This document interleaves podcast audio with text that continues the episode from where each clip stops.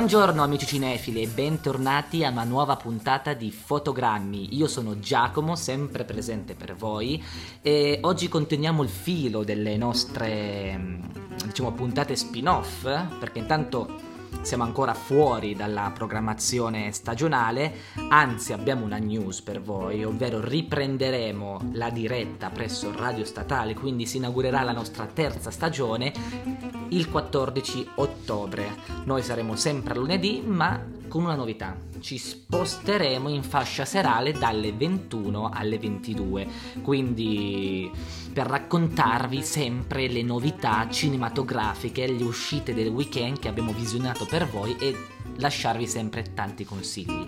Oggi facciamo qualcosa controcorrente rispetto al nostro manifesto, possiamo dire, rispetto ai nostri intenti cinematografici e radiofonici, perché come abbiamo sempre detto c'è un mare di critici, di, di, di cinefili e di giornalisti che parla, parla, parla tantissimo di molti film e ovviamente i film che hanno tanta risonanza, eh, se noi aggiungiamo la nostra voce è sempre eh, bello poter parlare di film, di grandi film super eh, mainstream che affollano le nostre sale.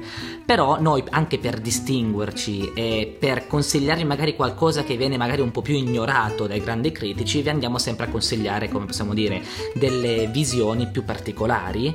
Però oggi non potevo rimanere, come possiamo dire, in silenzio di fronte al film che esce nelle sale, che sta, che da oggi il primo giorno nelle sale, eh, Joker di Todd Phillips, perché eh, ho avuto la possibilità di visionarlo eh, e Ragazzi, qui difficilmente, se ero già rimasto ammagliato da Once Upon a Time eh, di Tarantino, per un inedito Tarantino, ho detto questo è uno dei film più belli dell'anno, eh, qui con eh, Todd Phillips secondo me siamo arrivati al film dell'anno.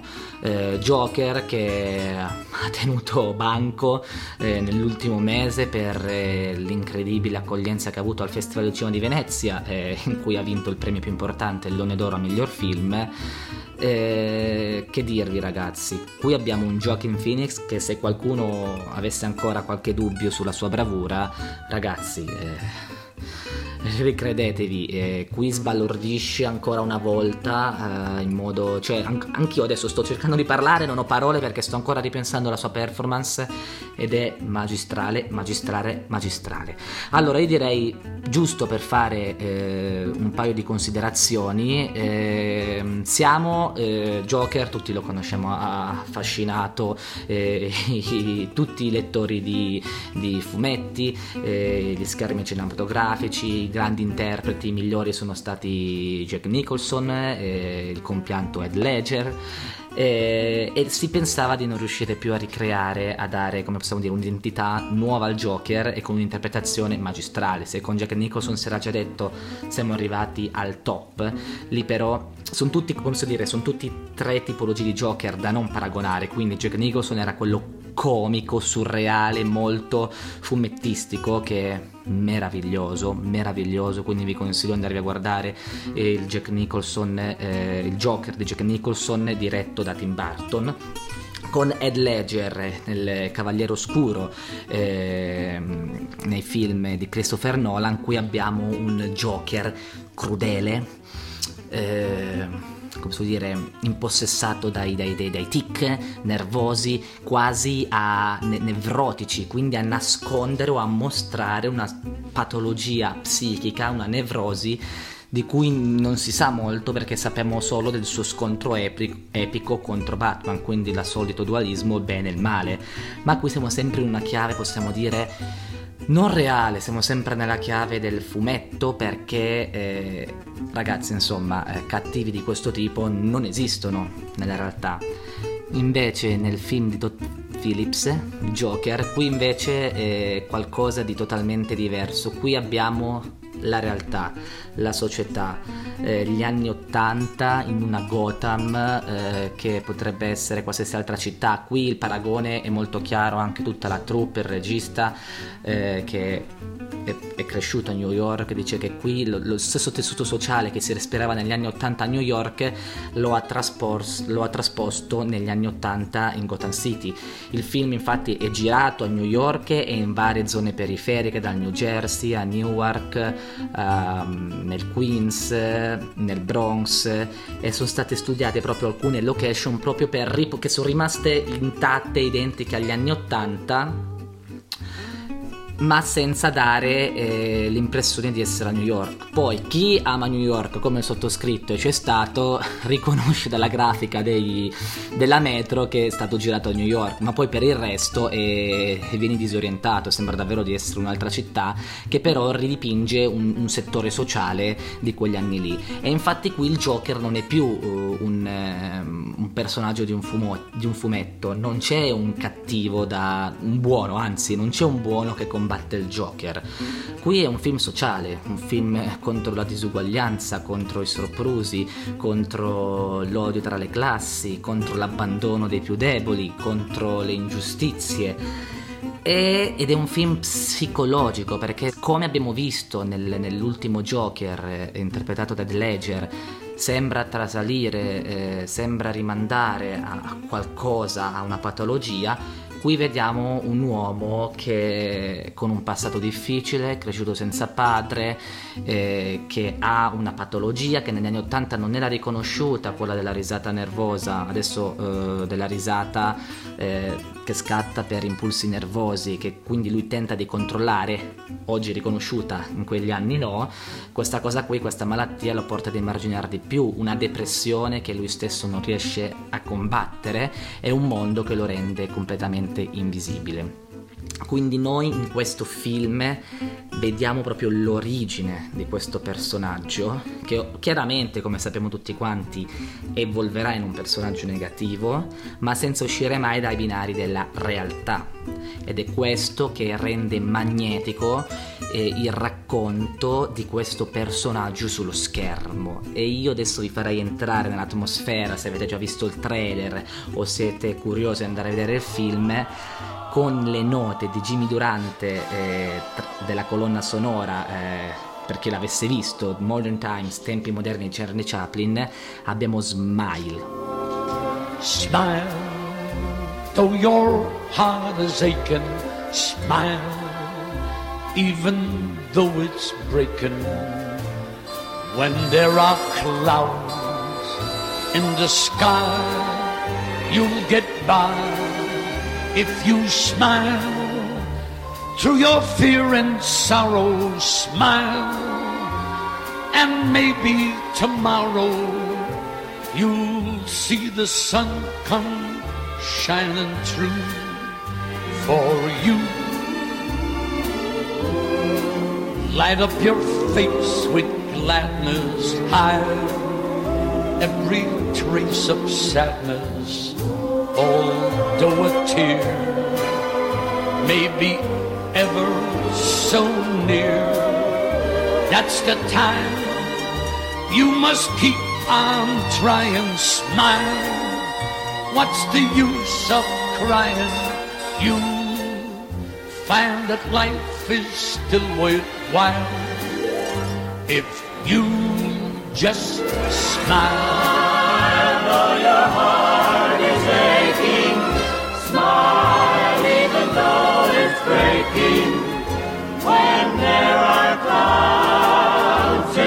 In the sky, you get. If you smile through your fear and sorrow, smile, and maybe tomorrow you'll see the sun come shining through for you. Light up your face with gladness. Hide every trace of sadness. Although a tear may be ever so near, that's the time you must keep on trying. Smile What's the use of crying? You find that life is still worthwhile if you just smile.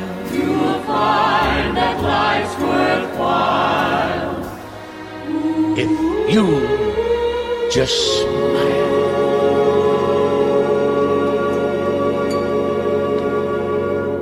Ed eccoci tornati amici di fotogrammi, questa era Smile di Jimmy Durante, eh, tratta dalla colonna sonora di tempi moderni che è stata utilizzata eh, questa canzone nel trailer ed è veramente... Eh, ti fa già innamorare e ti fa già trasportare in un'altra epoca, in un qualcosa che dici wow, e viene utilizzata anche in alcune scene del film.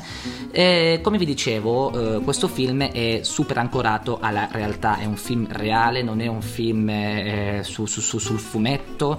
Poi io non sono un esperto di fumetti, quindi chiedo venia a tutti gli appassionati di fumetti che ne sapranno ben più di me.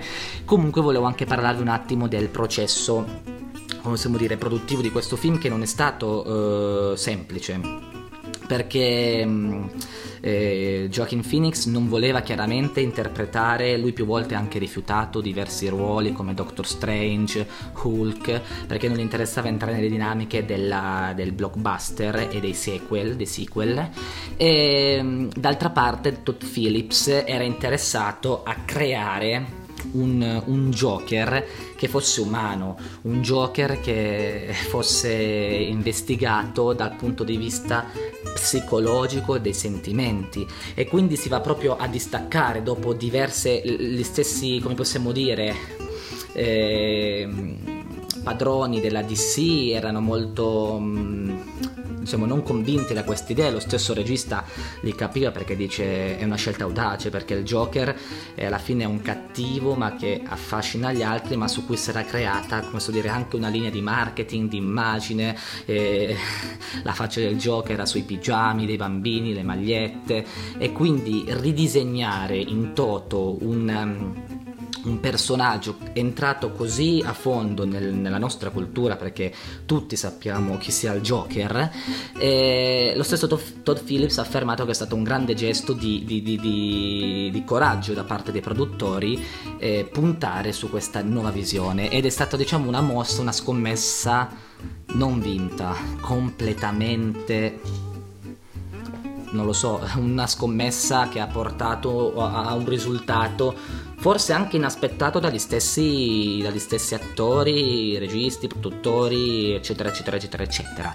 Io sono super entusiasta di questo film e vorrei proprio adesso entrare nelle dinamiche, perché qui abbiamo il protagonista che è Arthur Fleck che lo vediamo immediatamente fare il pagliaccio, fare il pagliaccio, il clown, tenta di lavorare, di sbancare il lunario, portare qualche soldo a casa e fin dal primo momento vediamo che nel tentativo di far ridere gli altri, portare gioia agli altri, viene aggredito brutalmente da, dalla solita banda di teppisti.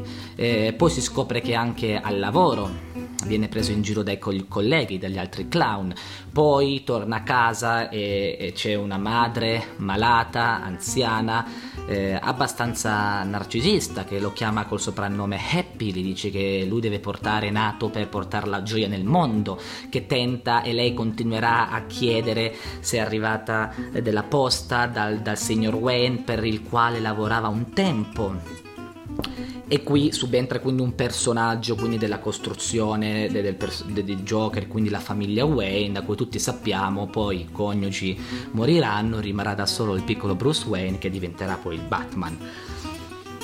Quindi abbiamo un uomo solo, un uomo solo, abbandonato da, diciamo, dai colleghi, eh, abbandonato in un certo senso dalla madre eh, che si reca presso l'ospedale per la sua seduta con lo psicologo settimanale per curare c'è una sua depressione, ma anche che lì si capisce subito che eh, l'interazione tra la dottoressa e lui è, è, pressoché nulla, poiché capiamo subito che la persona che sta di fronte um, ad Arthur Fleck è completamente eh, inutile e non adatta a lui.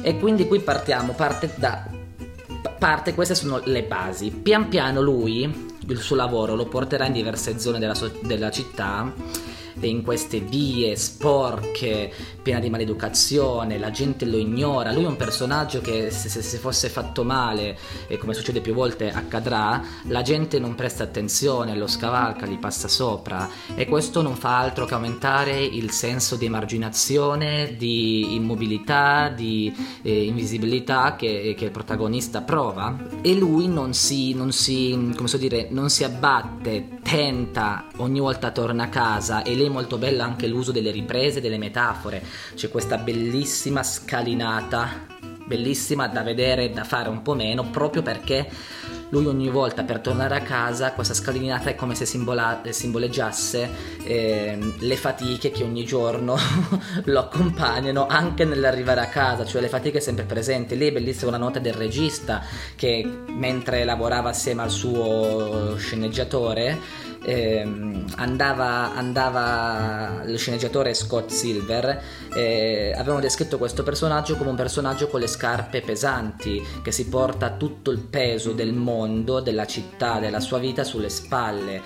Bellissima è la camminata, la camminata di Joaquin Phoenix, una camminata che, in cui lui stesso trascina il suo corpo, un, non lo so, è un moto, è un moto perpetuo, di, disarmonico interrotto il più delle volte da questa risata nevrotica, nervosa, surreale, che anziché diciamo stimolare un senso di allegria o compassione da parte degli altri li indispettisce.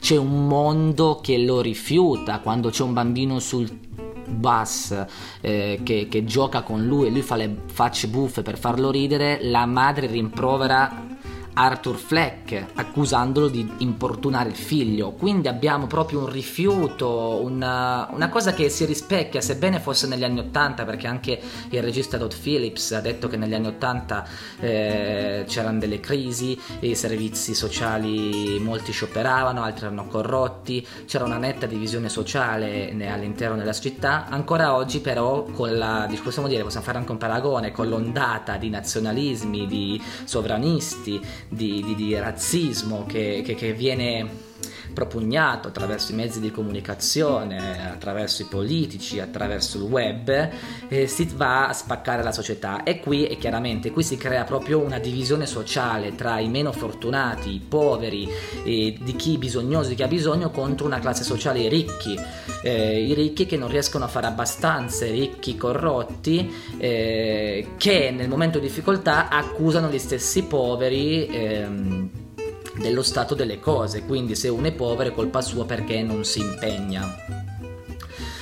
E, e qui Joaquin Phoenix eh, riesce, come possiamo dire, riesce a, a, parlare tramite il suo personaggio, a trasmettere questo senso di impotenza, di debolezza, di emarginazione sociale anche senza le parole, soltanto con la fisicità. Ricordiamo che ha perso 25 kg ed è, e fa paura in alcune, in alcune, in alcune riprese, è, è scheletrico. Eh, l'assenza dello sguardo, il, davvero, eh, concentratevi, concentratevi, molto su alcuni, su alcuni dettagli proprio della sua recitazione e poi come tac nei momenti, nei pochi momenti di felicità, che a suo dire lui non ha mai provato felicità, ma qui nelle evoluzioni negative del personaggio inizierà a provare un senso di felicità, questi movimenti eh, disarmonici diventano armonici. Perché il Joker, il Joker balla, il Joker balla in questo film, balla ogni volta che raggiunge il suo obiettivo, inizia a danzare da solo, a muovere le braccia, quasi a diventare la sua firma. Ogni volta che fa qualcosa per farsi riconoscere da qualcuno, farà questi 3-4 passi di danza che sono esilaranti. Io prenderei un'altra, un'altra boccata d'aria di fiato perché sto parlando troppo ragazzi. Vi introduco un brano, sempre tratto dalla colonna sonora di questo film colonna sonora ci terrei a sottolineare di una bravissima musicista eh, islandese. Eh, qui eh, chiedo già perdono ai, agli islandesi, eh, Ildur Gunnatóttir eh, che ha composto musiche per Soldado, Chernobyl e anche Joker e proprio Todd Phillips l'ha voluta eh, in questo film. Tornando al brano che volevo introdurvi, questo è il grande The Voice Frank Sinatra che canta That's Life. That's life. That's life. That's what all the people say. You're riding high in April, shot down in May. But I know I'm gonna change that tune. When I'm back on top, back on top in June. I said that's life. That's life. And as funny as it may seem, some people get their kicks stomping on a dream. But I don't let it, let it get me down. Cause this fine old world, it keeps spinning around. I've been a puppet, a pauper, a pirate, a poet, a pawn and a king. I've been up and down and over and out. And I know one thing. Each time I find myself flat on my face, I pick myself up and get That's life. That's life. I tell you, I can't deny it. I thought of quitting, baby, but my heart just ain't gonna buy it. And if I didn't think it was worth one single try, I'd jump right on a big bird and then I'd fly. I've been a puppet, a pauper, a pirate, a poet, a pawn and a king. I've been up and down and over and out. And I know one thing. Each time I find myself laying flat on my face, I just pick myself up and get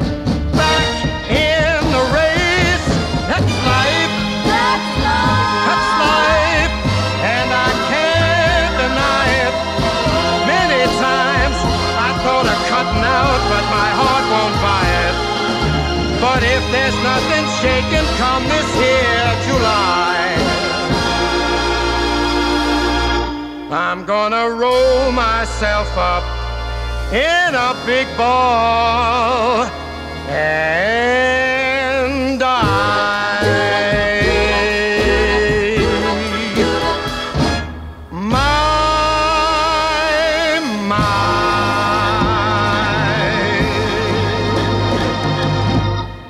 my. Bentornati sulle note di Frank Sinatra. Eh, niente, io questa musica la adoro e come avrete già capito adoro tutti i brani che mettiamo, che mettiamo nelle nostre puntate. Dopo tutti i film sono fatti apposta, seleziono una colonna sonora che son se- è sempre eccezionale. Eh, stavamo parlando quindi del- di questi balli, questa, i balli che vanno a coincidere con la metamorfosi del, del Joker di Arthur eh, Fleck. Ehm, Arthur come possiamo dire, abbiamo detto tutto questo, incarna, possiamo dire che eh, la figura di Arthur è l'incarnazione, è la reificazione dell'odio tra le persone, dell'odio che si va, dell'indifferenza, eh, che, che gius- giu- non giustamente, che ovviamente si ripercuote poi sulle classi eh, meno abbienti, meno potenti, che non tengono nulla. Ed è molto, ed è molto bella, eh, parlando proprio di metamorfosi, quando lui in un certo senso prende coscienza di sé. In senso negativo, in senso negativo perché lui a un certo punto apprenderà questa frase anche riportata all'interno del trailer. Ho sempre pensato che la mia vita fosse una tragedia, invece ora realizzo che è una commedia e quindi quando vestirà questi colori sgargianti col suo abito rosso, il corpetto eh, giallo, la camicia verde, i capelli verdi e la faccia truccata da clown, pam, queste scale che un tempo saliva stanco dalla giornata di lavoro, le scende a ritmo di rock and roll, Hey Song, Gary Glitter.